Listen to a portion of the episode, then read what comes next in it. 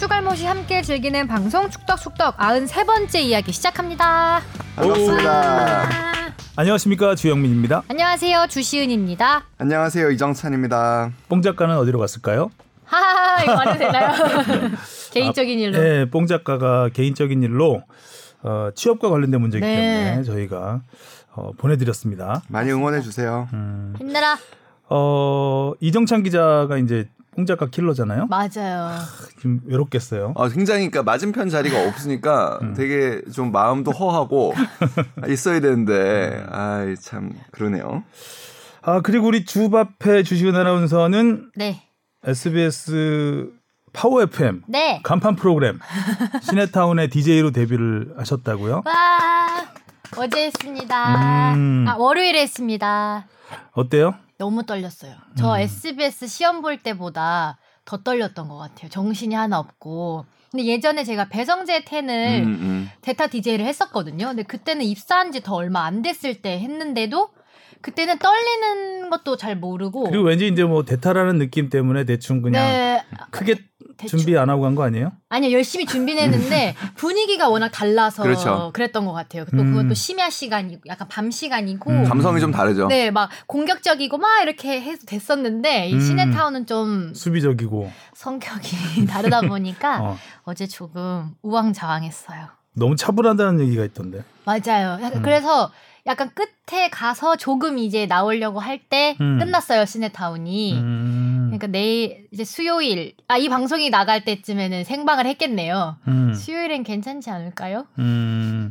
그래서 오늘 뽕 작가가 이제 결석을 하는데 네. 사실 우리가 날짜를 하루 정도 늦추려고 아, 했는데 제가 스케줄이 시네타운이 더 중요하지 않겠습니까? 뽕 작가보다는.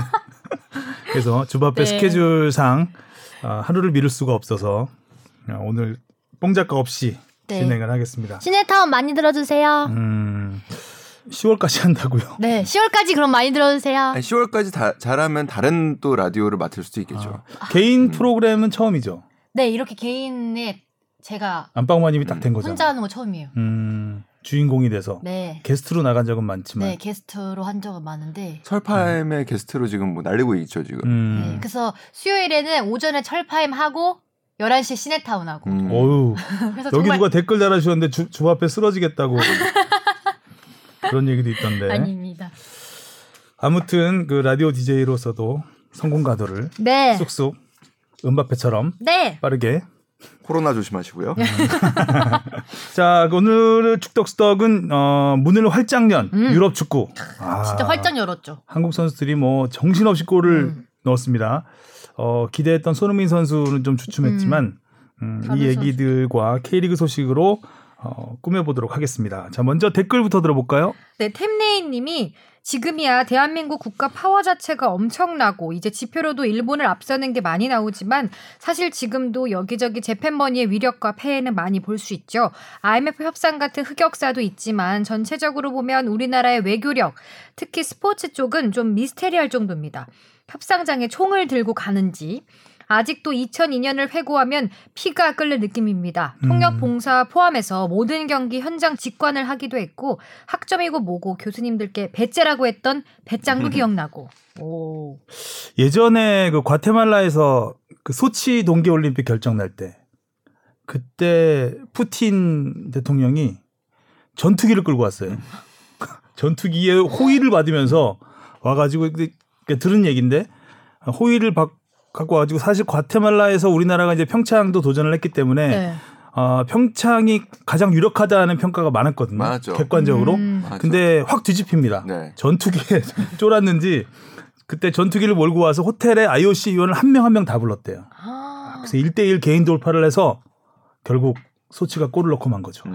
좀 무서웠을 것 같아요. 어. 불렸을 때. 그래서 우리가 좀 자, 그걸 외교력이라고 해야 될지 음. 모르겠지만 하여간 그 러시아의 그 압도적인 네. 전투력에 전투력. 소치 올림픽이 그렇게 해서 탄생을 하게 됐는데 2002년 월드컵은 그거 그런 수준은 아니고 이건 뭐 온 국민이 하나가 돼서 네. 사실 아니 일본의? 외교가 특히 스포츠 외교가에서는 의외로 우리 외교력에 대한 열등감이 좀 있대요.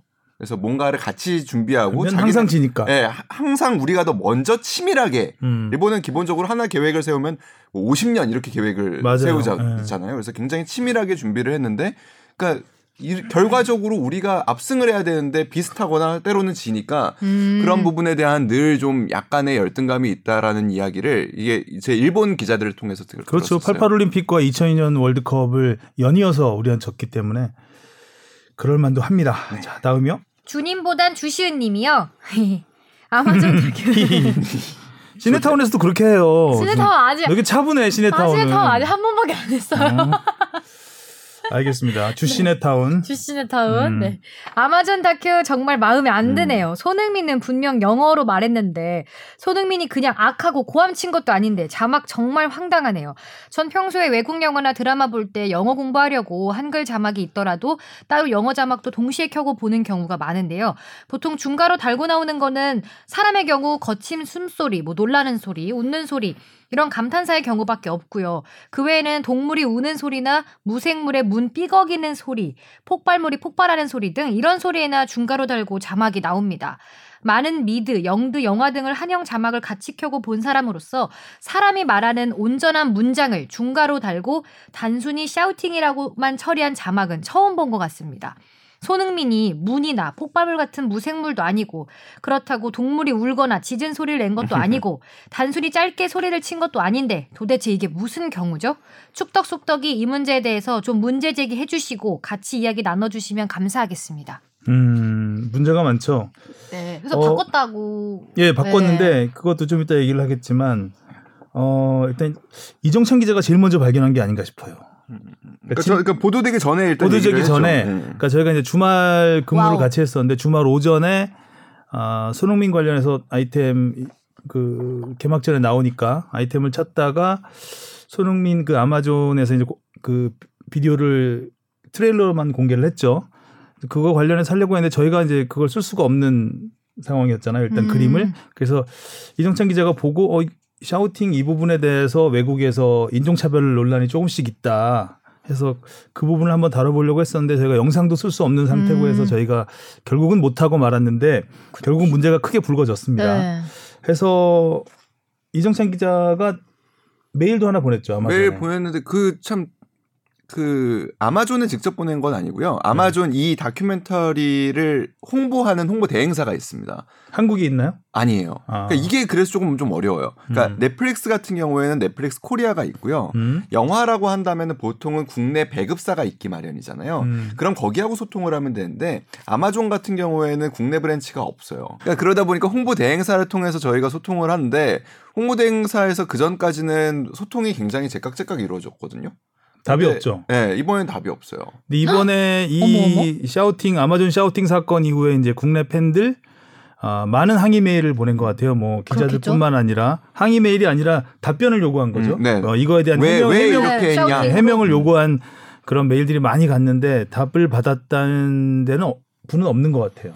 좀 서, 서운해요. 그리고 조금 더 저는 조금 이런 거는 그 크게 큰 목소리를 낼 필요도 있다고 생각해요. 그래서 지금 좀 방법을 생각 저도 좀 생각을 해보고 있는데 사실은 조금은 슬픈 장면이라는 생각이 들어요. 음. 그 장면을 보고 봤을 때 음. 그 저, 저 영국에서 잠깐 유학할 때 생각이 굉장히 많이 나더라고요. 그러니까 음. 보면 동양인이 어떤 그러니까 스페인 애들도 영어 못 하거든요. 맞아. 그리고 독일 애들 조금 애들이라고 그러네. 독일인들도 영어를 못하는 독일인들이 있어요. 각자의 언어가 상당히 그, 아- 그 악센트에 많이 투영이 돼요. 그 모국어가. 음. 근데 동양인이 영어를 하면 그건 유독 따라하는 친구들이 있어요. 아, 아. 나빠. 근데 뭐 그 친구들은 악의적이라고 생각하지 않을 거예요. 그냥 동양인이 하는 영어에 대해서는 조금 더 악센트가 독특하다라고 생각을 하고 뭐 재밌어서 따라하는 걸지 모르겠지만 받는 입장에서는 굉장히 사실 좀 네. 자존심도 상하고 음. 분- 그냥 욱하거든요 순간적으로 그리고 니네가 아무리 한국말을 잘해도 내가 한국말 너네들보다 잘할 텐데 난 영어 이만큼 하는 거면 니네 생각하면 음. 되게 잘하는 건데 막 이런 너희들은 그 말을 하는 나라에서 태어났을 뿐이잖아. 네. 맞아요. 네. 그런 생각이 드는데 그러니까 손흥민 선수도 아마 이거를 자막을 봤다면 굉장히 기분이 안 좋았을 거예요. 음. 굉장히 안 좋았을 거고 한편으로는 슬픈 장면이고 한편으로는 되게 좀 안타까웠어요. 그러니까 그 손흥민 선수가 굉장히 주관을 분명하게 얘기하거든요. 그러니까 그리고 내용도 괜찮은 내용이에요. 나는 너를 존중하는데 왜 너는 나를 존중하지 않느냐라는 이야기인데 그게 그냥 그냥. 단지 그렇게 자막으로 처리가 그렇게 됐다라는 부분은 굉장히 아쉬운 부분이죠. 맞습니다. 저는 처음에 이제 그 이종찬 기자의 말을 듣고 인종차별을 너무 예민한 거 아니야 라는 생각도 잠시 들었어요. 음, 뭐 그러니까 그때 보면 이제 말이 막 섞입니다. 음. 요리스하고 말이 좀 섞이는 부분이 있고 물론 들리는 말들도 있긴 한데 대부분 말이 많이 섞이고 해서 잘 안 들려서 그랬을 수도 그렇게. 있지 않나라는 생각도 했었어요 처음에. 그런데 요리스 말도 잘 뭔 말인지 모르겠는 아. 것들도 좀 있거든요. 근데 요리스 말과 또 오리의 프랑스어까지 또 옆에 있는 다른 선수들은 이제 포르투갈어까지 번역을 해서 이렇게 올리는 그런 정성을 쏟아놓고 그렇죠. 조금만 더 그 관심을 가졌으면 충분히 자막을 네. 다룰 수 있었고 이거는 논쟁이잖아요. 아니 그리고 이거는 반드시 음. 안 들리더라도 어떻게든 당연하죠. 물어봐서라도 맞습니다. 썼어야 되는 그래서 거예요. 인종차별이 네. 그 이라고 볼 수 있다는 부분이 뭐냐면 이건 논쟁이에요. 네. 그러니까 네. 요리스와 손흥민의 대화거든요. 네. 근데 근데 요리스의 말은 다 적어놓고 손흥민의 말은 하나도 안 써놓은 거예요. 샤우팅이라고 해놓은 거예요. 근데 이걸 샤우팅이라고 했든 뭐라고 했든 그 만약 자막을 안 달았다고 해도 논쟁이고 서로의 대화인데 한쪽. 얘기만 쓴 거거든요. 네. 이건 완전히 편파적이다. 그럼요. 굉장히 어. 중요한 부분이고 만약에 손흥민 선수가 여기서 한국어로 비속어를 썼었더라도 맞아. 자막을 해석을 해서 넣을 필요가 있어요. 그러고 뭐 음. 코리안 뭐 이런 식으로 가로를 쳐서 이 친구는 지금 한국어로 어떤 이야기를 했다. 그러니까 라커룸의 상황을 전달해 주는 게 음. 목적이잖아요. 그리고 다큐멘터리거든요. 네, 네. 다큐멘터리고 이거는 어떤 각본 있는 드라마가 아니에요. 아니고. 다큐멘터리기 때문에 둘이 뭐 어떤 대화를 했든 있는 그대로 적어줘야죠. 그럼요. 어, 이거를 마치 한쪽을 편파적으로 한쪽 이야기만 편파적으로 들려주는 언론과 똑같은 음. 지금 짓을 한 거거든요. 그러니까 그렇- 지문이라고 생각을 해보면 음. 만약에 진짜 이게 어떤 영화 대본의 지문이라고 생각을 해본다면 샤우팅이라고 했다라는 거는 얘는 그냥 분노를 표출하기만 했다. 음. 그러니까 악 소리 질렀다는 네. 거예요. 어떻게 보면. 내용 중요하고. 근데 요리스는 어, 너는 왜 뛰어라? 너왜안 뛰냐? 뭐 이런 네. 모든 팀을, 팀을, 위해 뛰어라. 뛰어라. 음. 마치 요리스는 뭔가 팀을 좀 위해서 뭔가 뭐 거. 것처럼 팀을 하고. 위해서 얘기를 하고 뭔가 도덕적인 이야기를 하는 것 같은데 얘는 소리를 지르고 있다라는 거예요. 거기에 대해서 이거는 말이 안 돼. 비하하는 음. 의도가 충분히 있다 라고 볼 수 있습니다. 그러니까 좀 해명을 듣고 싶어요. 네. 설명을. 해명을 할 수 없을 것 같아요. 음, 없- 이게 없어서 안- 아마 답이 어, 뭐 그런- 네, 그래서 안. 오는 거 아니에요? 해명하면 더 논란이 커질 수 있으니까 아예 그냥 욕 먹고 말자. 이 선에서 욕 먹고 말자라고 한 것 같고 이 자막을 이게 뭐 아마존의 전체적인 입장은 아닐 수도 있겠지만 이 해석을 담당한 사람, 이 번역을 담당한 사람은 뭔가는 있지 않았을까라는 약간 의심을 그렇죠. 충분히 가질 수 있는 그런 어, 상황이었고요. 또 하나는 어 결국은 이제 이런 항의 속에서 자막을 달았습니다. 네. 근데 자막에 나는 너를 존중하는데 너는 나를 왜 존중하지 않나? I respect you. 음, 음, I, I respect you. 뭐 이런 얘기를 합니다. 거기서 respect는 잘 들려요. 음, 그렇죠? 예, 예. respect만큼은 제일 잘 들려요. 음. 뭐 what should I do? 음, 뭐 음. 내가 그, 그. 부분은 막 이렇게 섞이는 부분이 있는데 respect라는 거는 어떻게 보면 굉장히 거기서 중요한 말이거든요. 음, 나는 너를 존중하는데 왜 넌 나를 존중하지 않느냐? 음, respect가 없어요. 음. 자막에. 어? respect 없어요. 그래서 어 저도 이건 몰랐었는데 저도 그걸 다 보지 않았기 음. 때문에 어 어느 어느 댓글 단 부분 보니까 그런 관련된 댓글이 음. 외국의 외국 댓글도 있고 어 우리나라 댓글도 있고 어 한 걸 봤을 때 respect가 없는 게 맞는 것 같아요. 음. 그렇다면은 여기서 또 의도가 느껴지는 거 아니겠습니까? 그러니까 아주 그쵸. 중요한 그러니까 단어도 손흥민은 일부러. 그 뭐야? 요리스가 팀을 위하는 요리스에게 저항을 하고 있다라는 음. 인식을 주는 느낌. 예, 그렇습니다. 그러니까 여기서 이거는 확실히 뭐 좀 문제가 있는 부분인 것 같아요. 뭐 침소 봉대한다고 보는 시각도 없진 않을 거예요. 하지만 아, 분명히 이 부분은 아, 뭔가 비하하려는 의도가 전혀 없진 않았을 것이다라는 의- 의심은 충분히 해볼 만하고 아, 제가 그 전에 우스갯소리로 한번 아마존이 이제 아마추어가 있는 데가 아마존이냐 뭐 이런 얘기 했었는데 음. 정말 아마추어 같은 해석을 네. 한것 같습니다. 근데 전체적으로 이제 뭐 아마 그 영상 그 다큐멘터리 관련 댓글들이나 이런 외국 쪽도 뭐 다 보진 않았지만 보면 어, 영국 언론에서도 혹평을 했죠. 음. 어, 약간 망해가는 토트넘을 위한 무리뉴의 쇼다. 이런 평가까지 했었는데 맞아요, 맞아요. 음. 거기서는 사실상 주인공이 레비 회장이다. 음. 라는 얘기까지 나와요. 음. 레비 회장은 지금 욕을 많이 먹고 있죠. 예, 투자도 안 하고 하고 있기 네. 때문에 근데 무리뉴를 내세워서 레비 회장이 굉장히 많이 나온다고 해요 거기에 많이 나와서 뭐 팀에 대한 자기네 자신의 소외 뭐 이런 굉장히 자기가 팀에 애정이 있는 그러니까. 것 같은 걸 이제 많이 아. 굉장히 보여주는 미화돼요 예, 다큐멘터리. 미화된다고 음. 하더라고요. 그래서 이제 역시 이게 다큐멘터리가 다큐는 아닌 것 같다. 음. 음. 그런 생각을 좀 해보고 어쨌든 이번 그 계기로 우리 오리에 네. 오리에는 또 이제 한국 팬들의 어, 아주 친숙한 음. 네. 어, 이미지를 많이 심어줬죠. 일단 요리스를 온몸을 날려 막았다. 그러면서 약간 예전에 류현진 선수 LA 다저스 있을 때 그 우리배라고 있었잖아요. 음, 음, 삼루수. 음, 음. 음. 그래서 국민 형님이라고 네, 뭐 네. 류현진하고 굉장히 친하고 장난도 많이 치는 우리배와 오리에 음. 이름도 비슷해. 비슷해. 어, 우씨와 오씨. 여기에 박지성과? 에브라? 세 아, 비슷해요, 비슷해요. 비슷하네. A씨, 우씨, 오씨, 다 비슷하네. 우에오, 아이 우에오? 우에오. 어 이렇게 연결되지? 괜찮은데? 어 이러면 네. 더 나가면 안 됩니다. 네. 알겠습니다. 이 부분은 저희가 따로 다루려고 했는데 또 댓글을 달아주셔가지고 음. 저희가 이, 이 부분에서 얘기를 하고 좀 이따가 또 이제 토트넘 손흥민 얘기할 때 다시 한번 음. 어, 살짝 언급을 해보도록 하겠습니다. 다음은요? 네, 주시은 최고시다님이 오랜 경력의 기자님들 사이에서도 적재적소에 끼어들면서 본인이 봐왔던 축구라는 스포츠를 표현해주시는 주시은님 참 좋습니다. 감사합니다. 가수로 거 죽덕죽덕의 댓글이 개인 메일로 음. 보내주세요. 주시은 없으면 댓글이 안 달릴 것 같은 수준으로 지금 가고 있습니다. 주, 저, 주시은 팬클럽이 다 일로 몰리고 있어요. 감사합니다. 감사합니다. 네, 이거라도 있어야죠. 제가 열심히 끼어볼게요. 음. 오뎅 장사님이 2002년 월드컵을 공동 개최라도 하지 않았으면 아직도 개최 못했을 거라고 생각합니다. 사실상 일본 단독 개최를 뒤늦게 뛰어들어서 절반을 가져온 건데 2002년 이후 다음 아시아 개최국은 돈으로 무장한 카타르이며 그 후에는 중국이 도전할 확률이 높아 통일이 되지 않는 이상 2060년쯤 돼야 개최 가능할 겁니다. 당시 아멜란제는 정몽준 축 협 회장에게 한국에서 도시라고 할 수 있는 데는 서울, 부산뿐인데 경기장은 짓는 다 하더라도 도시를 어떻게 지을 거냐라며 노골적인 대한민국 비하 발언을 했습니다. 그럼에도 불구하고 우리나라는 공동 개최를 이루어내었고 2002년 월드컵은 한국 축구의 유무형적 발전을 수십 년 앞당긴 쾌거라고 볼 수 있습니다.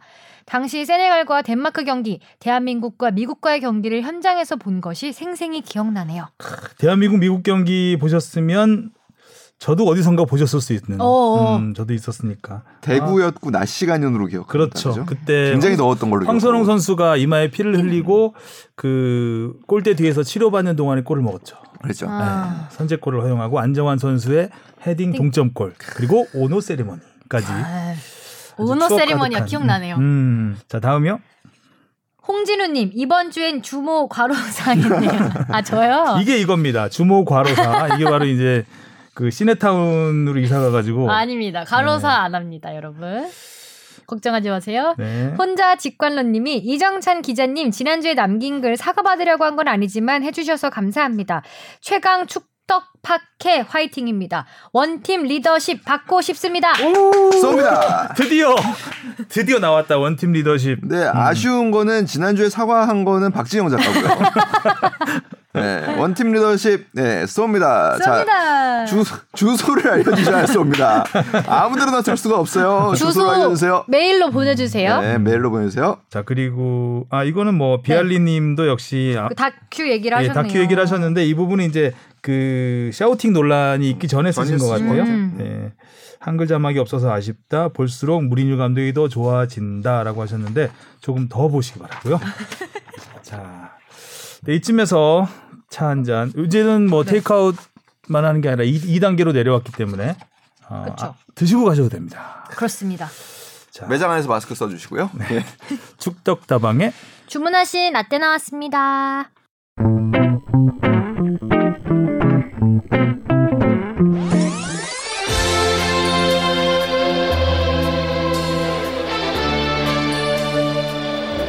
한국에서 온 가수 네, 김은국입니다. 호랑나비요. 네. 사포를 받고 네, 속군대로 좋습니다. 그래서 슛 됐습니다. 골! 강도관 선수죠. 강도관, 강도관입니다. 멋진 슈팅. 한골 만에 1대1 동점됐습니다.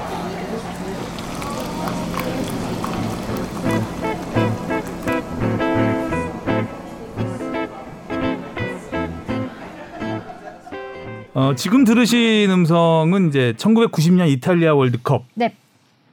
터진 한국의 유일한 골. 음. 스페인과 2차전에서 나온 황보관 선수의 대포할 중거리 슛이 에, 나왔을 때 당시 멘트였는데 90년? 김은국 씨가 있었군요. 네.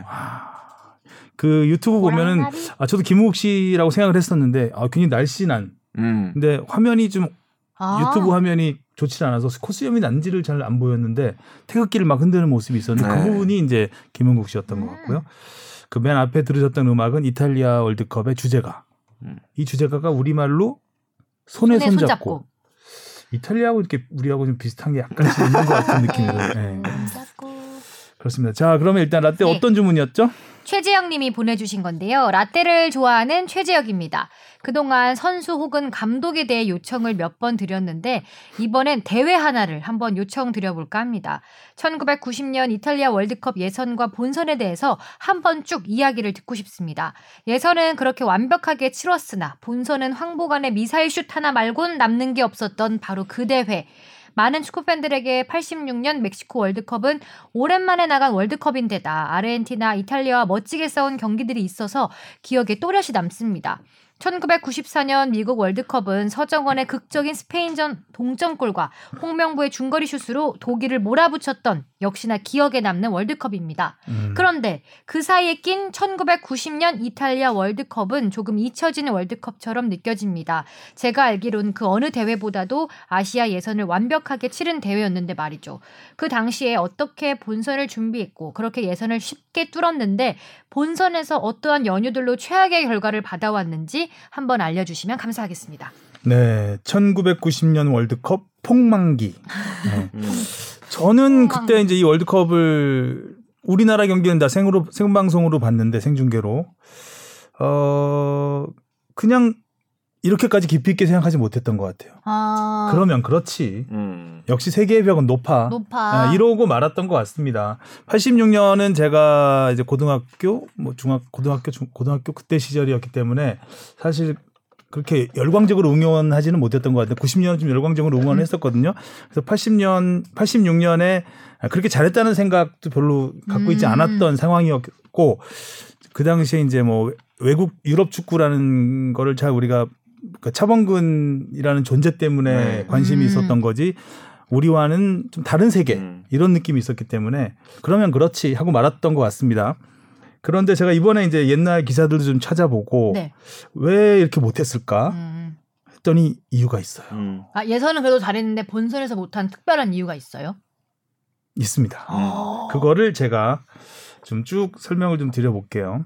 일단 당시 분위기부터 말씀을 드리면 네. 아, 우리가 이제 32년 만에 진출한 천- 어, 86년 멕시코 월드컵에서는 1무 2패, 승리는 없었지만 3경기에서 4골을 터뜨리면서 어. 가능성을 보여줬죠. 매 경기 음. 골 넣었고요.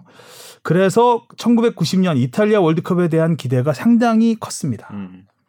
그런데 멕시코 월드컵 이후에 주전급 선수들이 대거 은퇴를 하죠.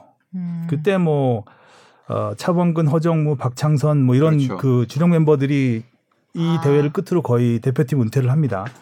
세대 교체를 해야 되는 상황이었어요. 네. 이 상황에서 이제 월드컵 예선에 돌입을 합니다. 1차 예선에서는 싱가포르, 말레이시아, 네팔 약체들을 상대로 6전 전승, 25득점, 무실점 무실점. 네, 기록하면서 이제 간단히 통과를 했고 최종 예선에서는 3승 2무, 5득점 1실점 음. 그래서 역시 1위를 차지하면서 2회 연속 월드컵에 진출하게 됩니다. 아, 북한과 중국, 사우디를 꺾었고요. 아- 아랍에미리트, 카타르와는 비겼습니다. 음. 사실 압도적이라고 하기에는 음, 또 예, 뭐 한 번도 지지 않았고 한 골밖에 허용하지 않았으니까 물론 결과적으로는 압도적일 수 있지만 경기 내용상으로는 일단 이기긴 이겼어도 압도적으로 이겼다고 음. 보기에는 조금 어려운 상황이고 어찌 됐든 어 계속해서 우리나라는 예선을 거치면서 주전들을 계속 바꿔가면서 테스트를 하고 음. 어 이러면서 이제 좋은 성적을 거두게 되죠. 어, 하지만 세대 교체는 계속해서 진행을 합니다. 음. 어, 당시 이회택 감독은 이제 테스트를 하면서 베스트 멤버를 구성 쉽사리 구성하지 못해요. 굉장히 많은 평가전을 하는데도 왜요? 계속해서 어, 마음에 들지 않는 거죠. 아 뭔가 예, 최종 그 선수들의 그 선수들의 공백을 메울 만한 그 대체 요원을 못 찾은 겁니다. 어, 최종 엔트리 발표가 계속 늦춰집니다. 음. 아, 고민은 당시 이제 linker라고 불렸던 미드필더 진이었는데요. 어, 최전방에는 신예 황선홍과 김주성 그리고 수비진에는 86년 멤버인 정용환, 박경훈, 조민국에 신예 홍명보 선수가 음. 급성장을 하면서 아, 최전방과 최후방은 어느 정도 안정을 찾아가는데 중간 미드필더에서는 허정무, 박창선, 조광래 이 주력 멤버였잖아요. 어, 이 공백을 메우지 못합니다. 그래서 계속해서 미드필더를 바꾸면서 실험을 중요한데. 합니다. 아, 여기에 프로팀에서도 프로팀 선수들을 계속 차출했을 거 아니에요. 프로팀에서도 반발을 좀 합니다. 음. 우리도 축구 좀 하자. 계속 자꾸 어. 데려가니까 86년 월드컵 이후에 한국 프로축구가 조금씩 이제 자리를 잡아가는 상황이었는데 음. 계속해서 선수를 차출하면서 이제 유명한 선수들이 대표팀에서만 뛰는 이런 후진스러운 시스템으로 가면 안 된다. 이제 이런 아. 분위기가 조금씩 나오는 상황이었죠. 그러니까 상당히 어려운 상황이었어요, 그러네요. 분위기가. 자, 월드컵이 다가오면서 대표팀 전력을 우려하는 기사들이 많이 나왔습니다. 뭐 한두 개를 차- 한두 개가 굉장히 많습니다. 어, 많이 아, 우려했네. 그래도 이회택 감독은 출사표를 던지죠. 우리는 8강이 목표다. wow. 16강도 아니라. 아, 그- 원래 이제 이회택 감독님은 기자회견이 좀 재밌어요. 재밌죠. 어, 말씀도 되게 재밌게 하시는데 예를 들어서 이런 겁니다. 이차만 코치였잖아요 그때. 어, 이건 이제 제가 들은 얘기예요 선배한테. 어, 뭐 선수들 몸 상태 어떠냐, 내일 베스트 멤버 누구냐.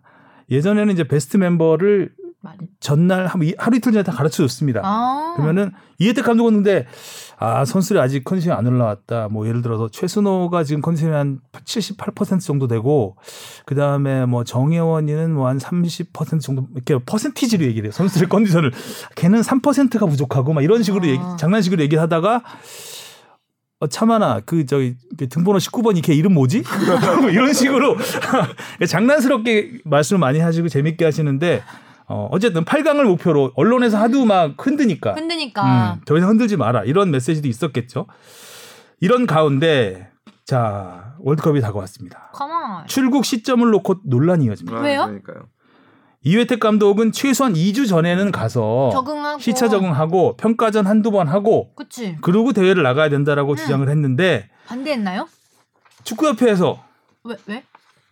뭐라고 했냐 전문가들한테 그러면 전문가들한테 한번 이걸 물어보겠다. 근데 전문가들이 뭐라고 했냐면 데이터를 들이대면서 아, 너무 일찍 가면 오히려 피로가 쌓인다. 시차 적응에는 일주일이면 충분하다. 음. 라는 그래서 일주일 전에 의견을 내놓습니다. 그래서 그 의견을 받아들이죠. 음. 그래서 6월 12일이 경기인데 6월 5일에 출국해서 프랑크푸르트하고 밀라노를 거쳐서 어, 그 아. 다음 날인 베로나에 6일 도착합니다. 그러니까 6일 경기 6일 전에 도착하는 거죠. 근데 도대체 전문가라고 하면은 어떤 전문가들로 구성됐던 거예요? 글쎄요, 설마 축구 전문가는 아니었겠죠? 그러니까 뭐 대한 축 당시에도 그래도 뭐 의무분과가 있었을 테니까요. 음. 뭐 의무분과를 의료진들이었을 통해서, 걸로. 예, 예. 얘기를 했겠죠. 네, 그래서 그때 뭐 전문가들이 일주일이면 충분하다라는 의견을 내놓으면서 어, 이렇게 늦게 도착을 합니다. 참고로 묻네. 86년 멕시코 월드컵 때는 6월 3일이 첫 경기였는데 무려 33일 전인 4월 28일에 미국으로 출국을 합니다. 이때는 굉장히 기대가 그러니까 어, 전폭적인 지원을 지원이 했죠. 있어서. 32년 만에 되고 하니까 막 여기서 무조건 우리가 창피당하면 안 되고 잘해야 되고 뭐 하니까 지원을 굉장히 많이 한 거죠. 왜 일주일인데 너무 차이 난다. 그래서 미국으로 건너가서 콜로라도 고지 적응을 하고 멕시코가 고지 되니까 저는- 그다음에 LA전에서 평가전도 한 두세 번 하고 음. 그리고 멕시코에는 경기 2주 전인 5월 18일에 입국합니다. 음. 그래서 멕시코에서 적응을 하고 평가전 한 번 하고 그리고 이제 들어갔던 거죠. 그러니까 준비 상황부터 완전히 달랐던. 거죠. 달랐죠. 너무 다른데요? 86년과는 선수들 상황도 달랐고 음. 어쨌든 이런 혼란스러운 상황에서 이탈리아 월드컵에 나서게 됩니다. 그러네. 우리는 2조에서 벨기에, 스페인, 우루과이와 차례로 맞붙습니다. 오. 벨기에와 1차전 예상대로 미드필드가 뻥뻥 뚫립니다. 거기가 뚫리면 안 된다고요. 고전 끝에 2대 0 패배. 패배. 전반전의 슈팅 수가 7대 0이었다 그래요. 어, 때렸네. 미드필드에서 뭐 완전히 미드필드를 장악당하니까 음. 최전방에 최순호, 황순홍이 나섰는데 거의 공도 고립, 잡아먹지 고립, 못했다. 고립. 예, 고립된 거죠. 둘이서 뭘 했는지 모르겠습니다. 앞에서 뭔가라도 할수 있었을 것 같은. 예, 하여튼 이런 그 졸전 끝에 음, 2대 0으로 패하게 되고 또. 주전 골키퍼 그러니까 예선 때 주전 쭉 주전을 맡았던 김풍주 골키퍼가 부상을 당해 가지고. 최인영 골키퍼가 이제 대타로 나섰는데 첫 골은 아마 보시면 아시겠지만 아, 완전한 골키퍼 미스로 음. 어, 골키퍼가 어, 이제 역습 상황에서 어. 골키퍼가 페널티 박스 밖으로 나옵니다. 골 골을 비우면 안 돼요. 예. 명언 나왔다. 음. 골키퍼는 골대를 비우면 안 된다. 돼요. 골대를. 그래도 최인영 골키퍼가 그 좋은 선방들도 많이 했어요. 음. 어, 워낙 일방적으로 당했기 때문에 그리고 스페인과 2차전 아, 우리는 발빠른 변병주를 투입해서 역습을 노리는 작전을 펴니다. 그리고 미드필드에 황보관을 선발 추천시킵니다. 나왔다 황. 황보관이 통했죠. 어. 한 방이 통했습니다. 1대 0으로 뒤지던 전반 42분 오른쪽을 파고들던 최순호가 프리킥을 얻어냈고 여기서 우리나라의 이 대회 유일한 골이 터지는 거죠. 아. 그것도 너무 멋있게. 멋있어요. 음, 진짜. 황보관 선수가 25m 지점에서 대포할 슛으로 동점골을. 터뜨리는데 아, 시속 114km였다 그래요. 당시 월드컵 최고 시속 골이었습니다. 114요? 예. 다 제가 다음 날 신문 기억하는데 거의 114 음. 114로 쫙 깔렸습니다. 예. 114km 아, 진- 미사일 슛, 뭐 진짜 캐논 세다. 슛. 예. 그런데 아무리 빨라도 한 골은 한 골입니다. 그쵸. 예. 우리는 스페인의 미첼에게 해트트릭을 허용하면서 3대 1로 어, 무릎을 네. 꿇죠. 여기서 사실상 16강은 물 건너갔습니다. 우루과이와 마지막 3차전 베스트 11에 큰 변화는 없었고요. 남은 건 투지뿐이었습니다. 음. 잘 싸웠습니다. 음. 그런데 주심의 편파성 짙은 판정이 나옵니다. 에라이. 후반 25분 수비수 윤덕여 선수 여자 대표팀 감독이었죠. 아, 네. 예, 윤덕여 선수가 아, 시간을 끈다면서 두 번째 경고를 받고 퇴장을 당합니다. 어머 어머. 그 당시에 이제 시간 끌기에 대한 뭐 엄격한 적용하겠다. 약간 그런 분위기예요. 그러니까 98년 프랑스 월드컵에서 하석주 선수가 백태클에서 퇴장당한 게 약간 본보기처럼 됐잖아요. 그렇죠. 음. 그 당시 이제 백태클은 퇴장이다라는 걸 피파에서 미리 공언을 했기 때문에 거의 뭐 그게 본보기처럼 퇴장을 당했는데 이때도 이제 수비 시간 끌면 경고다 라는 피파의 지침이 있었습니다. 그랬는데 이게 이제 윤- 이 하필이면 이때 적용이 된 거죠. 근데 당시 경기를 보면 너무 어이가 없습니다. 왜 경고를 줬는지 아무도 몰라요 한동안 시간 끌기였습니다. 우리나라 축구의 월드컵 사상 1호 퇴장입니다. 이게. 음, 크, 이로는 되지 말아야 돼. 예, 이게 1호 퇴장입니다.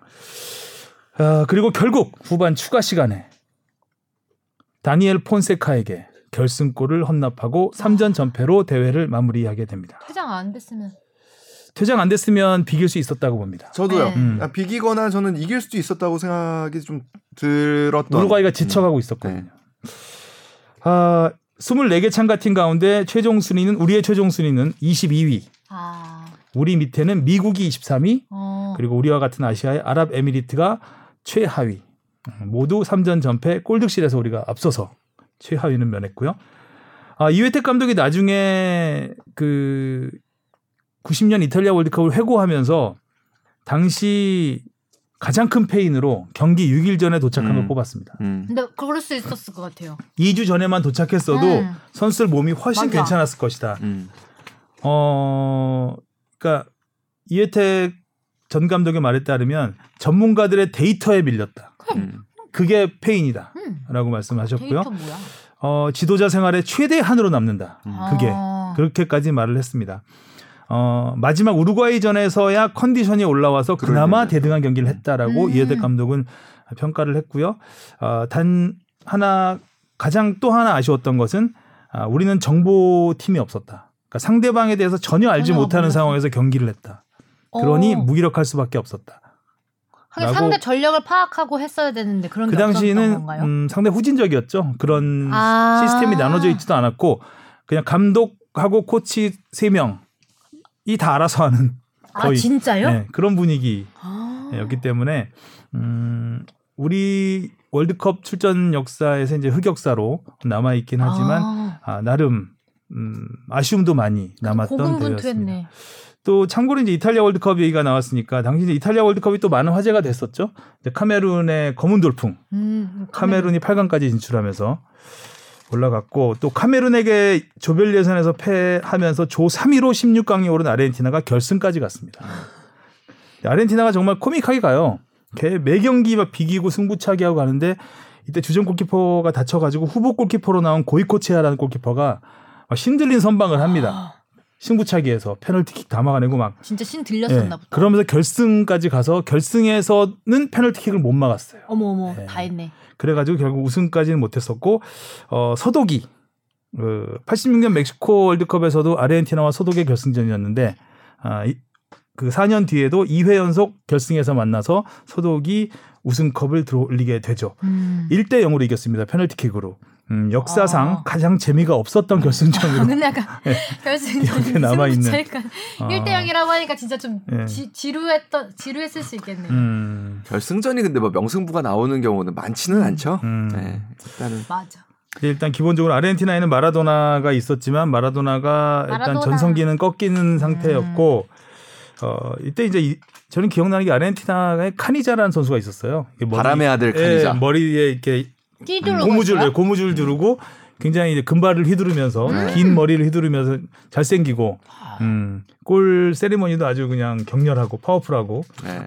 저는 국민학생 때인데 이때는 이제 그런 어, 국민학생. 네, 국민학생 때인데 월드컵 한 번 하고 나면 애들이 다 이제 그 해외 스타들 따라하는 그 아. 이제 아. 편의점에서 그 전부 카니자 이제 그렇죠. 카니자. 선배님도 그때 이렇게 했었어요? 아이 그런 거까지는 흉내를 못 내죠. 그런 거까지 흉내를 못 내고 그리고 그 당시에 진짜 그 한국 축구 선수단 중에 장발이 되게 많았어요. 김주성 선수 예, 예. 삼손 그 뒤에 뒷머리 맥가이버 머리라고 음. 하는 그래서 그 초등학교 당시에 그런 맥가이버 머리 하는 친구들 굉장히 많았었고요. 그때. 하셨어요? 예? 저는 안 어울리더라고요. 얼굴이 아. 길면 그게 또 그렇게 좀 잘 안 어울려요. 일단 그랬던 기억이 났고 저도 아. 이거 95년 월드컵 때문에 방송 들어오기 직전에 홍명보 전무하고 통화를 좀 했는데 그 얘기를 그대로 하더라고요. 그래서 우루과이전 때는 에 되니까 선수들이 좀 자신감도 아. 생기고 몸도 좀 올라왔었다는 음. 얘기를 해요. 그러니까 일주일 전에 도착해서 연습 경기 딱 한 경기 했는데 그러니까 그 계획이 없었던 거예요. 사실은 그러니까 이회택 감독의 말도 맞지만 그 데이터에 밀렸지만 뭔가 좀 계획이 있었으면은 설- 아마 설득이 네. 됐을 거예요. 근데 계획이 없다 보니까 그냥 간 거예요. 가서 그러니까 홍전무도 그 당시에 어느 팀이랑 연습 경기를 했는지 기억도 못 하더라고요. 그 지방에 그냥 그 지역에 그냥 팀하고 아. 연습 경기를 했대요. 그러니까 그 당시만 해도 그런 체계가 사실 없었던. 거죠. 그리고 그 physical 트레이닝이 요즘은 굉장히 음. 중요한데 당시 physical 트레이너가 허정무 그러니까 막 은퇴한 선수가 이제 트레이너로 들어오는 겁니다. 그러니까 당시만 해도 이제 physical 트레이닝에 대한 개념도 없이 그냥 아, 자 뭐 허 선생이 이제 선수들하고 친하니까 한번 좀 잘 해봐 이렇게 되는 거예요. 그러니까 그런 아. 부분이 많이 아쉽죠. 그러니까 그리고 지금의 관점에서 보면은 모든 게 좀 아쉽, 아쉽게 보일 수밖에 없는 상황이었을 어, 겁니다. 준비가 그렇구나. 하여튼 윤덕여 감독이 되게 온순하세요. 온순하시고 이렇게 되게 유순하시고 음. 되게 좋으신 신사 같으신 분인데 아무튼 우리 축구의 1호 퇴장을 당하신 또 대회로 또 알려져 있죠. 이거는 뭐 바꿀래야 바꿀 수가 없습니다. 역사 이 역사는. 그리고 제가 이거는 정확히 찾아보지는 않았는데 아마 그때 대한축구협회장이었던 김우중 회장이 그만둔다라는 음. 얘기를 해서 막 좀 흔들리는 그, 예, 분위기가. 축구협회가 아. 중심을 좀 잃고 있었던 음. 상황이었다는 옛날 기사를 얼핏 봤는데 저 확실히는 확인을 못했는데 뭔가 다 그러니까 분위기가 네. 분위기가 어수선했습니다. 어수선했네. 네, 환경적 요인이 전폭적인 지원을 받기가 아, 어렵고. 여러 가지 사회 분위기에서도 그 축구협회 분위기에서도 좀 그런 게 있었다. 여러 가지 악재가 많이 겹쳤던 대회였던 것 같아요. 네, 그래서 한국 축구에서 아무튼 월드컵이 되게 중요한데 월드컵에서 그러니까 그 월드컵을 마지막으로 잘했던 사람들이 보통 지도자로서 성공할 가능성이 좀 더 많습니다. 음. 근데 86이 그래서 뭐86 때문에 나온 이제 지도자들이 허정무, 뭐 차범근 이런 지도자들이 이렇게 쭉 나오는 거고요. 90년을 마지막으로 은퇴한 지도자들 중에서 그렇게 잘 된 지도자들이 없는 이유이기도 하다고 저는 생각을 음. 합니다. 그러니까 이 대회가 좀 잘 돼야 좀 더 이 팀에 있던 선수들이 바로 이제 은퇴하면서 지도자 기- 기회도 좀 많이 받고 그렇게 되거든요. 근데 뭐 보면은 뭐 최강희 감독 님이 그래도 그나마 제일 대표적인 경우고 어 최강 아, 최강희 감 당시 이렇게 영상 보면 네. 그 대표팀 출국할 때 이제 영상 보면 최강희 감독님이 있거든요. 오 타임머신 타고 가신 줄 알았어요. 지금하고 머리 스타일도 똑같고 아마 머리 숱 개수도 똑같을 것 같아요. 똑같을 거예요. 어, 너무 너무 약간 그 당시에는 좀 노안이죠. 예, 지금은 동안이시. 약간 소년명수 비슷하지 않나요? 그 무한도전의 그 소년명수 아 그런 느낌? 느낌. 그래서 좀 어 왜 이분이 여기 계시지 이런 느낌. 그래서 아 코치였나라고 잠깐 찾아봤었는데 선수로 예. 뛰셨던. 아 저도 이제 추억이 새록새록 네. 돋았습니다. 이걸 보면서.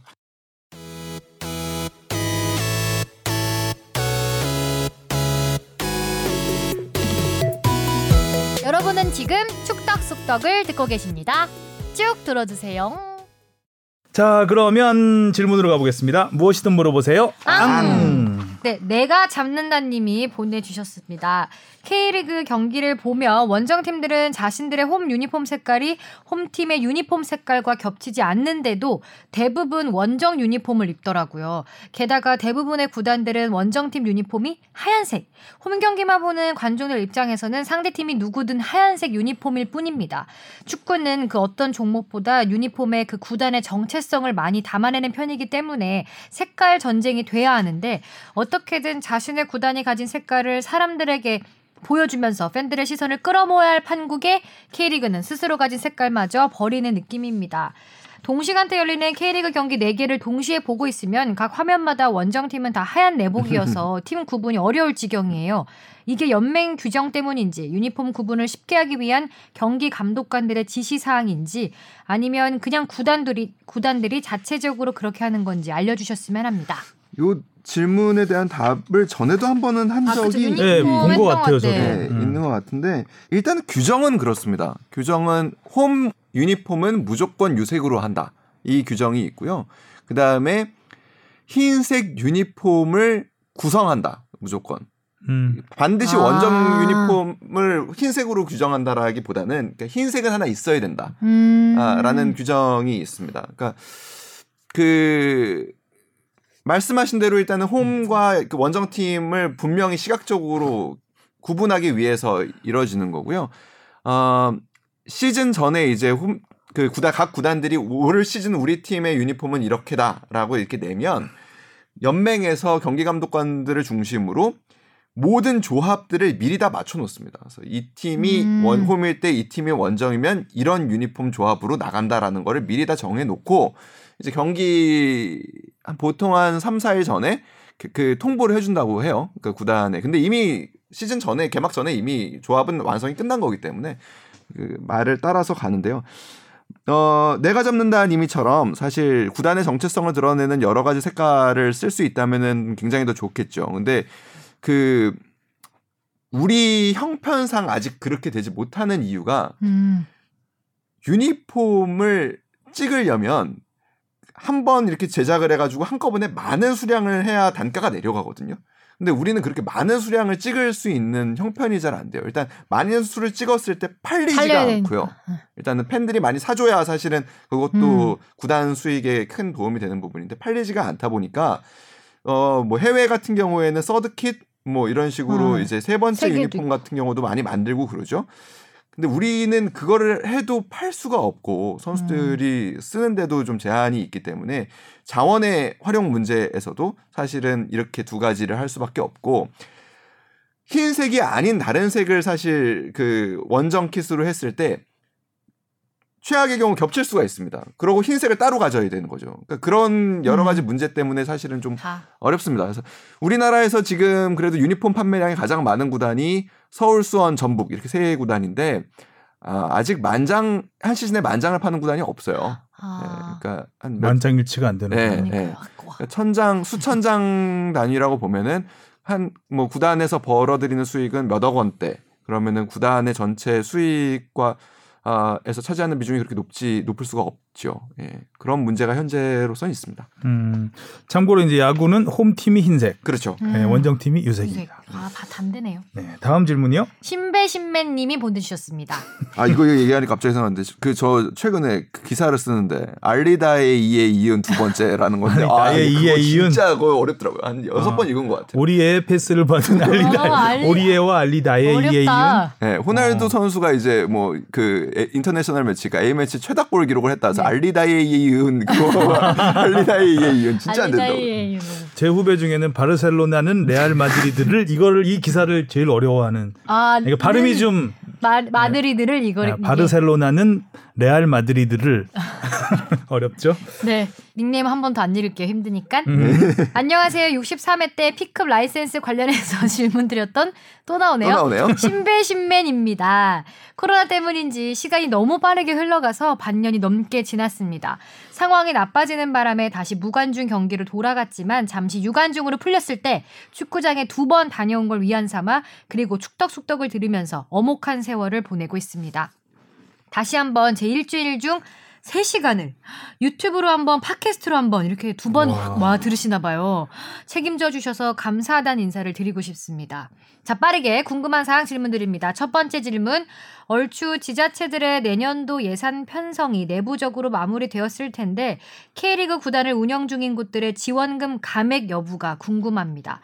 보통 한 경기를 열었을 때 들어가는 비용이 2천에서 3천만 원 정도로 주어들었는데 각 구단들은 올해 적자 폭을 어느 정도로 전망하는지 알고 싶습니다. 아, 요거 조금 더 시간이 걸려요. 어, 근데 조금 시간. 더 시간이 걸리는데, 그러니까 그냥 뭐 그냥 패스하면 하성룡 기자가 화낼 테니까 그 패스할 때 그 근거도 주면서 패스는 할 거고요. no look 패스. 네, 그- no look 패스. no look 패스. 네, 그 보고 줄게요. 보고 네. 보고 줄 거고 이게 지금 사실 굉장히 큰 문제 예요. 그쵸. 네, 그리고 근데 아직은 이제 하반기 예산이 그렇게 와- 아주 완성이 안 됐는데, 수익이 거의 없을 텐데. 네, 그러니까 지금 대표적으로 사실 근데 대한축구협회가 더 큰 일입니다.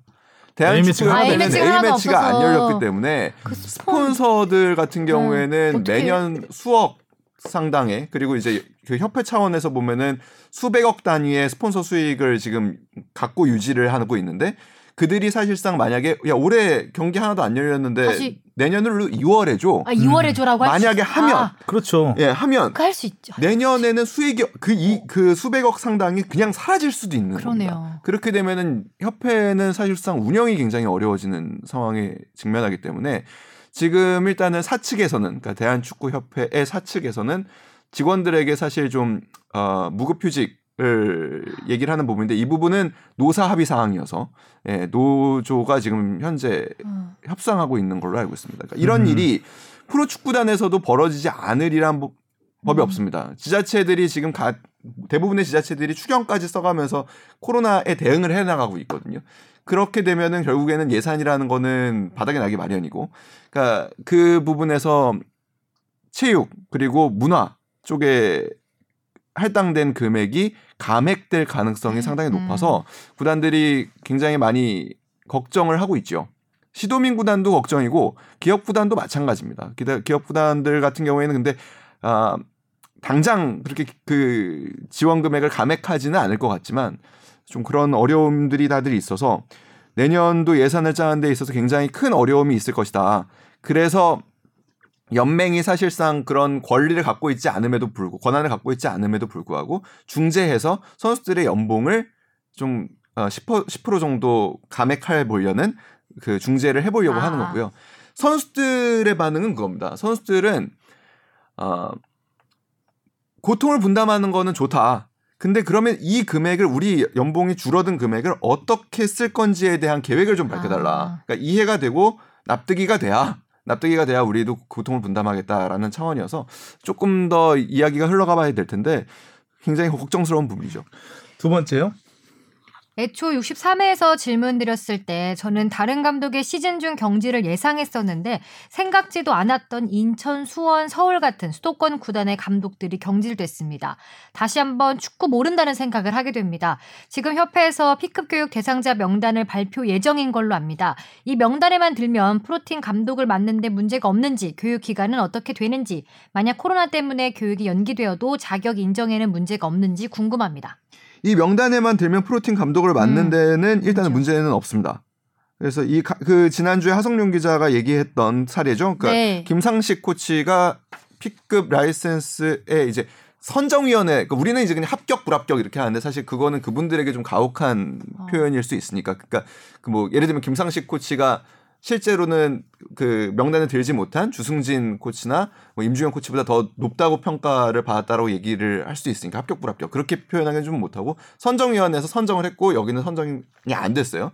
아. 그러니까 김상식 코치는 선정이 됐고 주승진 그리고 임중용 인천의 임중용 코치 같은 경우 선정이 안 됐습니다. 경쟁률이 아. 굉장히 높았기 때문이고 음. 어, 어, 일단- 신청한다고 다 되는 게예 아니구나. 아닙니다. 그래서 음. P급 한 그 프로 그러니까 그 기준이 있어요? 예 있습니다. 일단 컷 그러니까 커트라인 막 이런 거. 예 오. 그러니까 전체 이번에 보면 그러니까 프로 지도자에게 7장, 그 다음에 협회 전임 지도자에게 7장, 그 다음에 3부 리그, 4부 리그 대학 중고등학교 지도자에게 에, 5장, 그 다음에 일반 그, 시, 지, 그 지도자 교육 A급 갖고 계신 분 중에 B급 지도하신 분에게 5장 정도를 소요했는데 그래도 프로가 제일 많죠. 그러다 보니까 경쟁률도 어, 프로가 그나마 제일 그 낮은 편입니다. 4대 1 정도. 아. 음. 예. 그러니까 선정 기준은 선정 기준은 어, 적어왔는데 선착순입니다. 예 일단 고교 및 성인 팀 5년 이상 지도 경력이 있어야 되고요 어. 자격 정지 등의 징계 사실이 없어야 없어야죠. 합니다. 선수 시절 포함 아니면 코칭 스태프 코칭. 스태프 할할때 때? 예, 일단 어. 자격 정지 그러니까 선수 시절의 징계. 경력은 안 보고 아 선수 일단은 일단 그 1급 지도자까지는 따 있어야 되고 A급까지는 있어야 되고 음. 그 상황에서 그 A급 지도자면 성인 팀을 가르, 가르칠 수 있거든요. 그 가르치는 5년 이상의 지도 경력과 그 기간에 자격 정지 등의 징계 사실이 없어야 일단은 어. 되는 부분. 그리고 어, 이 부분에만 갖고 판가름 변별이 안 되잖아요.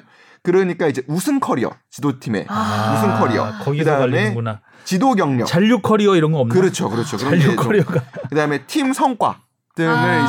이제 판단을 이게 했다고 좀- 해요. 아, 전북에 그러네. 있으면 전북에 음, 있으면 메리트가 있을 수밖에 없네요. 네. 음, 어드밴티지가 있었군요. 네. 그래서 그 다음 음. 질문이 뭐였죠? 그래서 교육기간. 아 교육기간 굉장히 깁니다. 그래서 어, 보통 그 3에서 5회 정도 합숙 그 교육을 받게 되는데 어 이제 모듈이라고 하죠. 이제 그 1, 2년 정도 됩니다. 됩니다. 이 전체 교육 기간은. 음. 그래서 아. 강사들이 최소 실기 107시간, 이론 266시간. 어우, 이론이 정도- 266시간이나 예, 예. 그래서 그 시험 그, 그 교육을 전부 이수를 하고 그다음에 실기 시험 보고 어머. 그다음 필기 시험 보고 어머. 그다음에 면접 보고. 논문 내야 돼. 추임새 주기네. 네. 마지막으로 논문까지 아. 통과를 해야 어. 와, 논문이요? 네. 그래서 P급을 받아야지만 국가대표 지도자를 할 수 있는데 야. 이정찬 기자 이러니까 계속 말을 그러니까 하잖아. 지금 신났어. 아 고마워. 으쌰 으쌰. 올라갔어 지금 감정 최고조에서. 자 근데 여기까지 하면 근데 대한체육회에서 그 자격증을 또 받으라고 한 거죠. 그러니까 그러니까, 축구협회가 아, 화가 나죠. 네. 음, 이렇게까지 아, 그렇죠. 하는데. 아 대한 그 맞아, 맞아. 체육회에서 말고 대한체육회에서 이제 대한체육회에서 받으라고 하는 거죠. 한 거죠. 대한체육회에서 네. 이렇게 P급을 받은 사람한테 또. 또, 받으라고 맞아요. 한 거죠. 그거는 좀 코믹한 음. 음, 코믹한 대책인 것 같아요. 하여튼 그 부분은 좀 다른 얘기니까 네. 어쨌든 자 그리고 세 번째 또 있네요. 네. 세 번째는 토요일 전북 경기를 보다 보니 전북 선수들이 뭔가 어수선하게 경기를 한다는 인상을 받았습니다. 그러다 보니 이동국 선수의 부상 회복과 복귀 시점이 궁금해졌습니다. 언제쯤으로 예상되는지요? 돌아왔습니다. 아, 근데 이동국 선수가 그렇게 회복력이 좋으시다면서요? 네.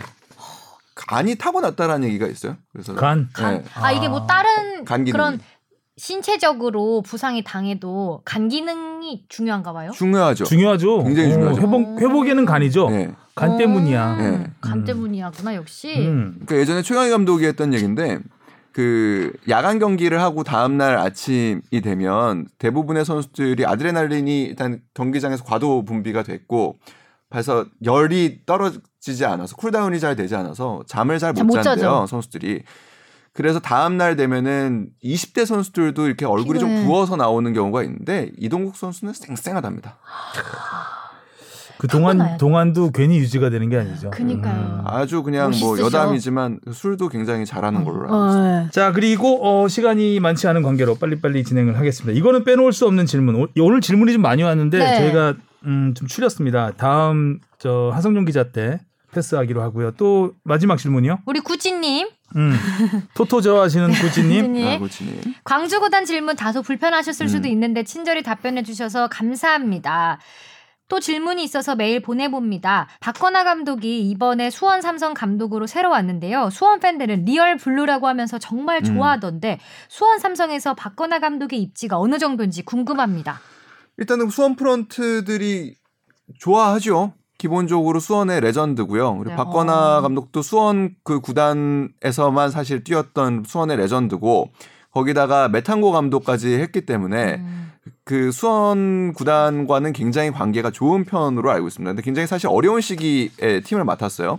그쵸. 그 이랜드에서 사실 결과가 좋지 않았는데, 그러니까 팀이 안 좋으면 팀이 안 좋, 한 가지 이유로 안 좋을 수는 음. 없거든요. 굉장히 여러 가지 이유가 있을 테고, 그 이- 이유 중에 무엇을 먼저 고치려고 하는지는 사람마다 생각이 다 다를 겁니다. 그리고 그 상황에서 같은 문제를 우선순위에 놨다고 하더라도 그 문제를 고치는 또 방법이 서로마다 다를 수 있습니다. 이럴 때 감독이 중심을 잡을 수 있느냐 없느냐의 문제인 것 같아요. 그래서 감독이 좀 중심을 잡는다면 수원이 문제를 해결할 수도 있고 만약에 지금 좀 상황 그렇게 석 좋, 좋아 보이진 않아요.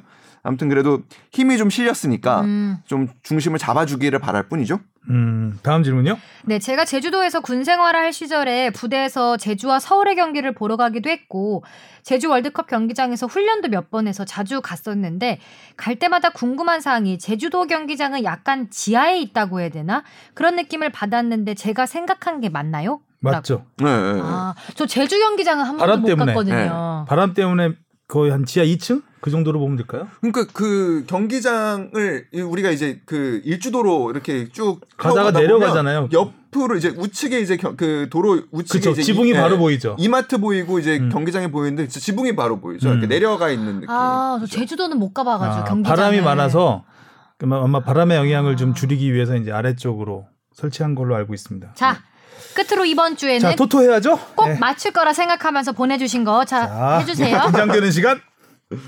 전북 광주 전북승 무승, 땡! 울산 대구 울산승 무승, 땡! 상주 성남 상주승 무승, 땡! 서울 수원 무승부 서울승, 아유 참. 네. 다 땡이야. 부산 인천 인천승 어, 좀 우승. 강원 포항 포항승 딩동댕 하나 맞으셨습니다. 하나만, 20점 되겠습니다. 이번 달까지 못 맞히면 그냥 정기 후원하신다고 음, 기다리- 아무래도 그냥 정기 후원하실 가능성이 굉장히 높으신 분이에요. 기다리겠습니다. 승무패가 이렇게 어렵습니다. 지난주에 두 개 맞췄죠. 네. 아, 어, 하나. 하나 더 아, 줄었어요. 근데 너무 이변이 많아서 요새 네. 예, 이제 맞추기가 정말 어려워. 이거 맞추면 토토 하셔도 돼요, 진짜. 음. 자, 이제 이슈 오늘의 이슈로 들어가 보겠습니다. 네. super Korean day. 야 여기 이렇게 이름이 많이 야 그러게 말입니다. 이런 적이 있어 없었던 그러니까요. 것 같아요. 이렇게 많은 선수들이 골을 넣고 그렇게 골을 많이 넣었던 손흥민 선수가 못 넣기도 쉽지 않잖아요. 그쵸. 자, 일단 황희찬 선수가 가장 먼저 골 전보를 알려왔죠. 아, 아하 포칼컵에서 라이프치히 데뷔전이었잖아요. 네 데뷔전에서 한 골 도움 한 개. 아, 아마 조금만 골 감각이 더 좋았으면 헤트트릭도 가능할 정도로 음. 기회가 많았어요. 기회를 많이 잡았죠. 음. 최전방에서 있었던 모습은 조금은 좀 답답해 보이긴 했어요. 그렇죠. 뭐, 뭐, 뭐 저돌적으로 막 들어가고 우리 이제 흔히 지도자들 표현으로 그 이제 머리 머리 받고 들어간다고 그러는데 머리 받고 들어가서 접고 예. 아 네, 조금 그런- 슈팅이 조금 어, 아끼 아끼지 않았나라는 음. 생각이 들었고 뉘른베르크 또- 수비가 워낙 많기도 했고요. 사실 음. 좀 그리고 이제 라이프지가 세 골 넣었는데 사실상 첫 골도 황희찬 선수가 주고 네. 주고 들어갔잖아요. 음. 어, 황희찬 선수가 거의 만들어 만들어냈죠. 기여의 기여가 기여도 굉장히 큰 골이기 때문에 거의 라이프지의 세 골에 다 기여를 했다고 볼 수 있겠고 뭐 라이프지 SNS에서도 황희찬이 다 했다. 아. 희찬 do it all. 음. 근데 황희찬 선수는 측면이 조금 더 좀 더 잘 어울려 보이긴 음. 하더라고요. 음. 일단은 예. 일단 돌파력 하나만큼은 뭐 독일에서도 잘, 확실히 네. 통한다는 걸 보여줬던 것 같고? 또 이제 이부 리그 뭐 포칼컵이지만 그 밑으로 내려가면 이재성 선수 이재성 선수도 두골 넣었죠. 두 골, 아, 전반만 뛰고 두 골. 네. 골 장면이 재밌었어요. 음, 얼떨결에 네. 어, 골 당했죠. 예. 첫 골은 당했고 약간 피하려고 했던 의도도 있어 보이는데 이게 움찔 했는데 어찌 보면 자책골인 줄. 네. 예. 움츠러들었는데 음. 들어갔어요. 머리 스타일도 또 살짝 좀 머리 더 기르고 계속 기르고 네. 계속 있죠. 기르- 음. 어디까지 기르나? 저만큼 기르시라. 카니자인 줄. 아 바람의 아들 머리띠. 머리띠하고 어. 그 카니자 계보 약간 있습니다. 에르난드 이제 멕시코 에르난데스로 어, 유명한 에르난데스. 그렇죠. 그 다음에 또 뭐 독일의 이제 권창훈, 정우영 선수. 권창훈 네. 선수는 이제 골을 골. 넣었고 정우영 선수는 골대를 맞췄죠. 어, 정우영 선수가 일단 반갑더라고요. 음. 일단은 음. 그 어려움을 많이 겪었잖아요. 맞아요. 그 기대도 많이 음. 했고 그런 상황에서 일단은 선발 출전해서 음. 아주 좋은 모습을 많이 보여줘서 이 선수는 장점이 분명하고 그리고 프라이브루크에서도 굉장히 기대를 많이 받고 있는 거는 분명해요. 근데 이 잠재력이라는 부분을 좀 잘 폭발했으면 음. 음, 좋겠습니다. 또 정우영 선수는 이제 이정찬 기자가 현지에서 또 음. 취재를 했기 때문에 감정이 상당히 들어갔죠. 네, 이정찬 기자는 감정이입을 굉장히 잘하는 기자이기 때문에 애정이 아마 듬뿍 담긴 네. 네. 조언이었던 것 같습니다. 파이팅. 자 그리고 무엇보다 또 반가운 게 우리 이승우, 이승우 선수. 선수. 벨기에 아 여기도 리그 이승우 데뷔- 선수도 애정이 있어요. 아 이승우 이승우 선수는 다 애정이 있죠. 네. 그 20세 이하 대표할 때 또 아주 저도 뭐 인터뷰도 하고 했지만 음 귀여운 선수. 맞아요. 근데 마음 고생이 정말 심했을 것 같은데 어쨌든 정말 오랜만에 선발 출전해서 데뷔골과 추가골을 넣었는데 네. 참 신트 트라이던이 못하더라고요. 아, 팀은 못, 예, 어. 못 쓰겠던데. 물론 엔트워프가 강팀입니다. 네. 아. 엔트워프가 그렇죠. 지- 지난달에 했었던 벨기에 컵 대회 결승에서 30년 만에 우승을 했고요. 지난 시즌 4위 했던 팀이니까 음. 이제 그러니까 예전 1950년대 그때까지만 해도 굉장한 강팀이었는데 한때 2000년대 들어서 좀 주춤했다가 다시, 다시 지금 좀. 다시 올라서는 팀이에요. 신트 트라이던하고는 좀 이렇게 뭐 팀의 역사라든가 비교가 안 되는 어, 음. 팀인데 어찌 됐든 신트 트라이던이 이렇게 뭐 이승우 선수가 그두 골로 앞서가는 상황에서 좋네. 어, 무기력하게 졌네. 네. 자, 그 다음에 이강인, 이강인 선수. 선수. 음, 이강인 선수도 참 보니까 이제 이승우도 그렇고 이강인도 그렇고 이제 저 정우영도 그렇고 마음 고생했던 선수들이 어 아주 그냥 예, 잘 극복하고 문을 열자마자 네. 그냥 박차고 나와서 음. 다 골을 막 공격 포인트를 하나씩 다 올리고 있습니다. 아 저는 개- 개인적으로 이강인 선수의 그 두 번째 도움 음. 음. 이거는 이렇게 손으로 이렇게 굴려주는 것 음. 같았어요. 딱 이쪽에 달려오는 스피드 보고 네. 그냥 오면 바로 찰 수 있게끔 숟가락만 들고 오면 떠먹을 수 있게끔 밥상을 차려주는 느낌? 못 떠먹은 바보. 음, 바보. 그 20세 이하 월드컵에서도 이런 패스를 자주 했잖아요. 맞아요. 음. 그 달려오는 선수의 스피드까지 감안한 패스. 와, 저는 스피드 그 패스가 짧을 줄 알았어요. 좀. 되게 되게 서서히 찼잖아요. 음. 약하게. 근데 정말 오자마자 딱. 바로 슈팅했잖아요. 바로. 그러니까 어, 그 진짜 어떻게 보면 저는 이승우 선수보다 이강인 선수가 마음 고생은 더 심했을 거라는 생각이 들어요. 그럴 수 아. 있죠. 네, 이승우 선수는 그냥 감독과의 불화라고 봤으면 이강인 선수는 팀 내에서도 사실 좀 음. 입지가 안 좋았었거든요. 그러니까 그 왜 너는 네가 뛰고 싶은 자리에서 뛰어야 되는데 왜? 그러니까 이런 시선을 볼 수밖 받을 수밖에 없었고 팀이 너를 위해서 희생해야 되는데 이런 약간 불필요한 오해들을 사하면서 어려웠던 상황에서 지금 자기 자리 에서 음. 본인이 뛰고 싶은 자리에서 마음껏 뛰는 모습을 보니까 일단은 기분이 조금 그렇죠. 좋고요. 음. 어, 지금 재계약 협상이 굉장히 예민하고 민감하게 진행이 되고 있다고 해요. 어. 일단은 구단에서는 당연히 재계약을 노리는 그 요구하는 거고 이강인 선수는 계속해서 담보받고 싶은 거는 경기 출전. 출전. 예. 너무. 어렵다. 그래서 그 부분에 대한 결말이 조만간 날 것 같습니다. 제가 보기엔. 이강인이 왜 이 자리에서 뛰어야 되는지 보여줬죠. 음. 음, 이러니까 난 이- 여기서 뛰어야 되는데 음. 이런 거죠. 어, 앞으로 기회를 많이 얻을 것 같고요. 음, 그랬으면 좋겠다. 음. 어, 발렌시아도 어렵게 이겼잖아요.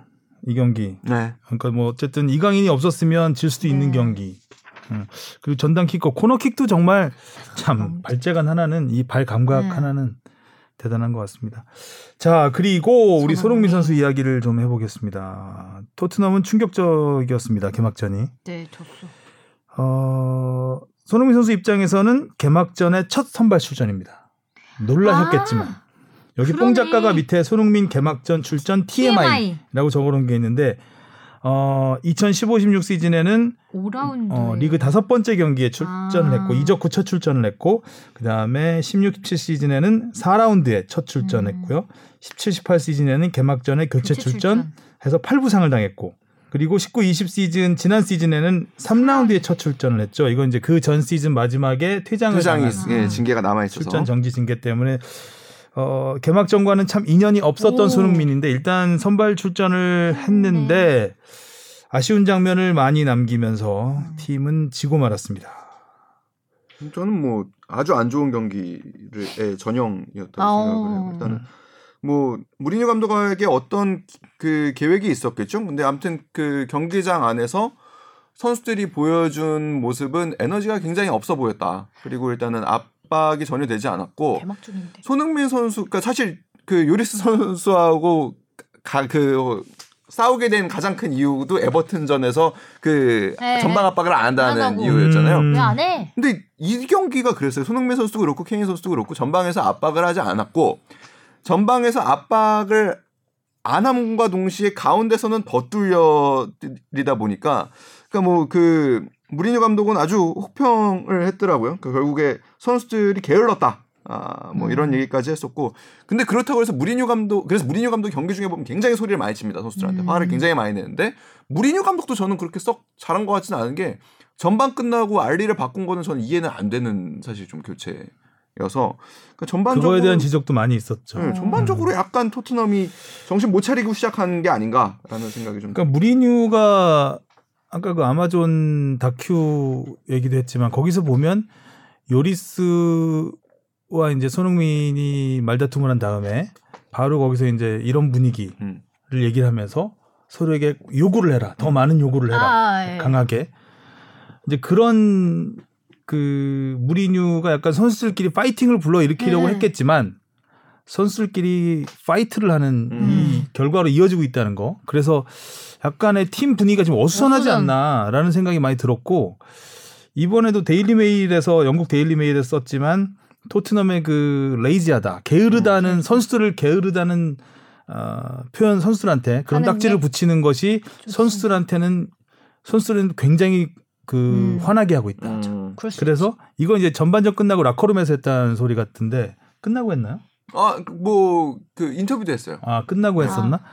어 아무튼 이 이 그 게으르다는 선수들은 열심히 뛰었다고 하는데 이거에 대한 선수들의 반감이 굉장히 크다고 하면서 어. 약간 팀 분위기가 지금 하지. 어 네 분까 뭐네 분까지 거론될 정도로 팀 분위기가 좋지 않다. 시작부터. 예. 그래서 그러면서 무리뉴 감독은 이제 기- 어, 인터뷰에서 이런 말을 했죠. 아, 우리 코로나 걸린 선수가 있었다. 우리 누군지 내가 얘기할 수 없지만 아 그래서 몇몇 선수들이 자가격리를 해야 됐고 프리시즌에서 문제가 있었다. 어, 제대로 음. 훈련을 할수 없었다. 해리케인이 한동안 안 나왔잖아요. 그 프리시즌 평가전에서도 네, 네. 그 프리시 아. 해리케인도 우리가 훈련을 그 몇 번 하지 못했다. 음. 이러면서 이제 뒤- 뒤늦게 이제 약간 선수 탓 더하기 코로나, 코로나 탓을 하면서 어, 명장답지 않은 조금 아쉬운 면을 많이 음. 보여줬습니다. 또 상대 팀이 이제 안테로, 안첼로티 감독이었기 네. 때문에 약간 명장 대결로 관심을 좀 모았었던 부분이 있는데 사실상 1대 0이지만 완패를 당했죠. 경기 내용으로 봐도. 경기장 안에 리더가 보이지 않는 음. 모습도 좀 아쉬운 부분이에요. 음. 그러니까 그 에버튼을 보면 알란이라는 선수가 사실 기- 중원에서 뭐 이렇게 아주 눈에 띄는 뭐 장면을 만들지는 않아도 그 굉장히 안정적으로 경기를 운영하면서 팀 의 그라운드 내 리더 역할을 완벽하게 해줍니다. 근데 토트넘에서는 사실 그런 역할을 최전방 공격수인 케인한테 좀 부탁하기는 조금은 어려운 부분이 있거든요. 그래서 아마 요리스도 그렇게 그때 손흥민 선수한테 화를 냈던 부분일 거예요. 근데 아무튼 경기장 안에서 좀 리더가 좀 보여야 되는 경기력적으로는 손흥민 선수가 맡으면 참 좋겠지만 그게 참 쉽지 않을 거예요. 아, 손흥민 선수가 그 시- 셰이머스 콜먼이죠. 그 에버튼 주장. 음. 그 오른쪽 수비수 그 선수한테 뭐 철저히 막혔죠 음. 많이 음. 그쪽은 못 뚫더라고요 그래가지고 이제 결국 뚫고 가다가 크로스를 한번 발 맞고 나가고 음. 골라인 벗어나고 그러면서 이제 중간에 이제 패스로 전환을 했죠 음. 몰고 들어가질 않고 넘겨주는 그러면서 이제 알리의 그 아까운 슈팅 선방에 막힌 선방에도 선방이지만 좀 넣어줬으면 음. 뭔가 물꼬가 튀었을 수도 있는 상황이었고 거기 거기서 이제 해리 케인이 앞으로 지나가면서 조금 더 좋은 위치에 있다 있지 않았나라고 볼 수도 있는 그런 상황에서 왜 나한테 볼을 주지 음. 않았냐라는 그런 거에 대한 조금 지적도 있었던 것 같고 음. 그뭐 저는 그 레이지라는 표현에 대해서 그렇게 막 단어 하나에 막 이렇게 매몰될 필요는 없지만 선수들이 그러니까 뭔가 의지가 없어 보였던 거는 분명해요. 음. 그러니까 예를 들면 딱 지표로 나오는 게 뭐냐면 12팀이 경기를 한 상황에서 그러니까 12팀 중에 공을 뺏는 횟수가 꼴찌입니다. 12팀 중에 음. 인터셉션이. 아, 압박 아. 압박이 예. 그러니까 전혀 이루어지지 않은 거예요. 거의. 그리고 태클이 11입니다. 그러니까 몸을 날려서 뭔가를 막으려는 노력이 없었던 거예요. 왜뭘 그랬을까요? 하려고 안 했네요. 음. 그니까요. 아마존 다큐멘터리를 다 모여서 보느라고 훈련 시간이 부족했을까? 너무 길게 만들어가지고. 네. 아 무리뉴가 그 말도 했죠. 이제 아마존에 카메라가 없어서 너무 행복하다. 아, 아. 그래서 그렇긴 할 거예요. 이래저래 핑계를 너무 많이 댔어요 무리뉴 감독이. 이- 여하튼 그러니까 자기에 대해서는 나는 감독 일을 제대로 하고 있다라는 듯한 말을 했고 음. 그래서 무리뉴가 아까 어떤 그 댓글 달아주신 분이 무리뉴 감독 아, 좋다고- 비알리님이었죠. 네. 음, 좋다 그랬는데 사실 첫 어. 경기에선 굉장히 실망스러웠던 음. 언변은 굉장히 화려해요. 아무튼. 하여간 혈이뉴 아, 정말. 그리고 또 다른 경기를 잠깐 보면 일단 리버풀과 리즈의 경기가 굉장히 재미있었고 리즈가 정말 놀라운 놀라운 압박을 보여줬죠. 어. 어, 리버풀이 쩔쩔맸어요. 아, 그러니까 좀 뭐 한 경기라서 그 음. 리버풀 전에만 이런 투혼이 발휘된 게 아니기를 일단은 음. 바라는데 아, 이 정도면은 리즈 시절이 돌아온다고 봐야겠죠. 어, 그 리즈 시절. 어 근데 뭐 이렇게 몰고 압박하는 게 정말 공포심을 느낄 정도로 빨랐고 어, 대단히 조직력도 잘 갖춰졌었고 준비 잘했네. 예, 판다이크가 뭐 완전히 판다이크. 골을 넣은 거 장면을 왜 제외하고는 사실 골 넣고 좀- 바보 됐잖아요. 예, 예. 골은 참 잘 넣었어요. 근데 실점 장면에도 항상 있었다는 예, 거 문제는 예. 어, 판데이크가 그렇게 막 어, 그런 표정 어이없어하는 표정들은 오랜만에 본 것 같습니다. 자 프리미어리그는 여기까지 해외 축구는 여기까지 네. 정리를 하고 이제 국내 축구로 가보겠습니다. 네. K리그 20라운드 주바페 브리핑입니다. 네, 네 경기에서 무승부가 나왔을 정도로 팽팽한 접전이 이어진 가운데 불꽃 튀는 6위 싸움이 이어졌습니다. 서울이 한승규의 짜릿한 결승골로 수원과 슈퍼매치를 2대1 승리로 장식하며 6위 자리를 지킨 가운데 7위 광주와 8위 성남이 나란히 무승부를 기록하며 서울을 승점 2점 차로 추격했습니다. 9위 강원, 10위 부산도 6위와 승점 3점 차여서 두 경기씩 남은 정규 라운드가 더욱 뜨거워질 전망입니다. 광주는 전북과 3골씩 주고받는 난타전 끝에 3대 3으로 비겼습니다. 엄살라 원원상 선수가 폭풍 질주로 두 골을 몰아치면서 대열을 낚을 뻔했지만 막판 전북의 구스타보에게 동점골을 내주고 말았습니다. 포항의 팔라시오스는 경기 시작 33초 만에 3, 4만 골을 터뜨리면서 시즌 최단 시간 득점을 기록했습니다. 팔로세비치까지 쐐기골을 터뜨리면서 팔팔하게 살아난 포항이 강원을 3대 0으로 완파했습니다. 강력한 영플레이어상 후보 송민규 선수는 골과 도움을 기록하면서 8골, 도움 3개로 경쟁자 엄원상보다 2골, 도움 1개에 앞서 있습니다. 강등권 싸움도 갈수록 안개 속입니다. 최하위 인천이 부산과 득점 없이 비긴 가운데 11위 수원은 서울에게 패하면서 두 팀의 승점 차가 이제 단 2점으로 좁혀졌습니다. 혹시나 했던 인천이 역시나 뒷심을 발휘하는 가운데 설마 했던 수원의 미래는 불안해지고 있습니다. 선두 울산과 대구가 1대1, 3위 상주는 성남과 0대 0으로 비기면서 1, 2, 3위 승차는 그대로 유지됐습니다. 네. 지난주 경기에서 가장 쇼킹했던 경기. 아무래도 광주 전북이 음. 네. 아닐까 싶어요. 전 오. 이렇게 3대 3으로 아, 리버풀과 리즈 경기를 네. 보는 듯한 어 광주가 굉장히 압박을 많이 하고 맞아요. 어 그전 같았으면 일단 선수비 후역습 이 딱 눈에 보일 음. 정도로 약간 수비 쪽에 전반에 좀 안정을 취하다가 역습을 취했을 것 같은데 초반부터 굉장히 압박을 많이 하고 어, 골도 계속 넣으면서 이길 줄 알아. 기선을 잡고 아, 이길 뻔했어요. 그러니까 그죠? 그, 그. 그러니까 저는 처음에 이제 펠리페 선수를 빼고 일단 네. 그, 그 후보로 빼고 그다음 윌리안 선수는 이제 못 나오는 상황이었고 이래서 아마 아 장국을 시작할 건가 보다라는 음. 생각을 했었는데 아 완전. 의외로 의외로가 아니고 약속됐던 것 같아요. 그러니까 그 전북 포백이 이제 흔들리니까 그 공간을 이제 엄원상 선수의 스피드로 더 극복을 빨라. 해보겠다, 그 공격을 해보겠다라는 아주 작전이 잘 맞아 떨어졌던 것 음. 같고 최철순 선수가 원래는 오른쪽에 서는 선수인데 이번 경기에서 이제 왼쪽 수비수로 김진수 선수가 빠진 자리를 이제 비, 메꾸러 들어왔는데 사실 엄원상 선수를 전혀 막지를 못했죠. 그래서 실점 장면에 사실상 최철 선수 열심히 하는 선수지만 안타깝지만 아무튼 빌미를 주는 부분이 분명히 있습니다. 두 골에 다두 네. 음. 골에 관여를 했죠. 네. 사실상. 네. 어, 진짜 근데 빠르더라고. 김진수 공백이 확실히 있어요. 있긴 네, 있나 봐요. 있네요. 음. 그러니까 이게 참 전북 입장에서는 어쩔 수 없어. 제가 그랬잖아요. 그 상황에서 그런 제안 오면 이건 안 내줄 수가 음. 없다. 근데 굉장히 아쉬운 게 타이밍일 거예요. 왜냐하면 시장이 열려 있는 상황에서 그런 제안이 오면은 전북도 그 돈으로 누군가를 이거 사오면. 되거든요. 근데 지금 시장이 닫힌 상황에서 사실상 그쪽만 시장이 열려 있다고 그 내보낼게 되는 상황이었기 때문에 굉장히 어려웠고 뭐 이렇게 얘기했는데 오늘 밤에 갑자기 울산을 잡을 수도 있겠죠 전북이. 그렇죠. 예. 예, 이정찬 기자 예상은 자주 빗나갑니다. 그럴 수도 있겠지만 음. 네. 아무튼 그 펠리페가 들어와 가지고 막 골대 맞추는 장면까지 나왔었거든요 후반에서 맞아요. 뭐 그런 거 들어갔으면은 질 사실 뻔했- 잡을 뻔했죠. 전북은 어쨌든 계속 지금 2패 뒤에 무승부. 네. 세 경기 연속 김진수 이적 후에 세 경기 연속 무슨 지금 승리를 못 챙기고 2실점, 2실점, 3실점이거든요. 칠- 그 실점. 실점도 네. 크고 음. 네, 실점이 너무 많아요. 음. 이러면은 공격진이 4골을 넣어야 돼요. 음. 네. 어, 어려운 실수 계산이 없이 넣어야 돼. 어려운 계산이네요. 아주. 쉽지 않아요. 음. 그렇습니다. 그리고 뭐 울산도 울산 대구는 팽팽할 걸로 어느 정도 네, 예상을 예상했는데. 했었는데 예. 아, 그 조현우 선수가 기가 막히게 잡더라고요. 그거가 아니었으면 대구가 잡을 네. 수 있었죠. 네.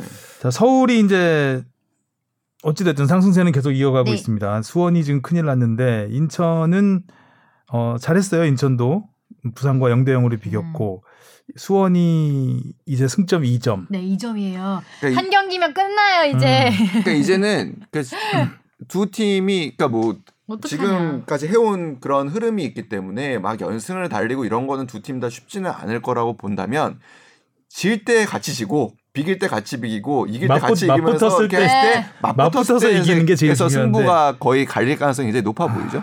드라마틱한 또 역전쇼가 펼쳐지느냐 아니면 잔류쇼가 펼쳐지느냐 다음 주 되면 어떻게 될지 모르겠는데요. 음 그러니까요 인천이 어 수, 수요일이네요 내일이네요 네.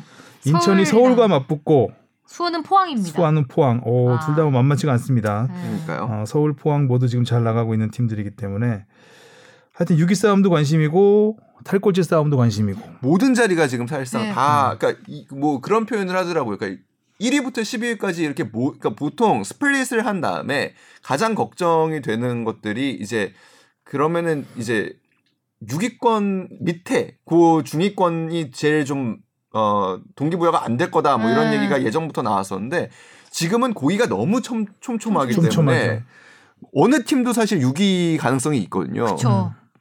그리고 그, 그거보다 딱 밑에서는 어느 팀도 강등될 가능성이 있는 거고. 그래서 진짜 지금 한 경기 한 경기가 다 재밌는. 아 벌써 20라운드, 21 wow. 이제, 상황이- 이제 2라운드 남았죠 네, 2라운드밖에 안 이제 남았어요. 2라운드 더 하면은 경, 만약에 진짜 최악의 상황이 돼서 코로나로 리그가 중단되더라도 인정이 됩니다. 인정이 되죠 네. 그러면 이제 2라운드까지 성적으로 로 이제 음. 우승과 이제 꽁. 그러니까 굉장히 중요합니다 남은 두 경기가 네. 자 오늘은 이 정도 하겠습니다 네. 우리 뽕 작가가 이제 잠시 후면은 파이팅! 화이팅! 어, 그 면접에 네. 어, 응하게 되는데 잘 보길 바라겠고요. 다음 주에는 뽕 작가와 함께 돌아오도록 하겠습니다. 시네타운 DJ 주바페 아나운서와 함께한 축덕숙덕이었습니다. 자 다음 주에 뵙겠습니다. 다음 주에 봬요.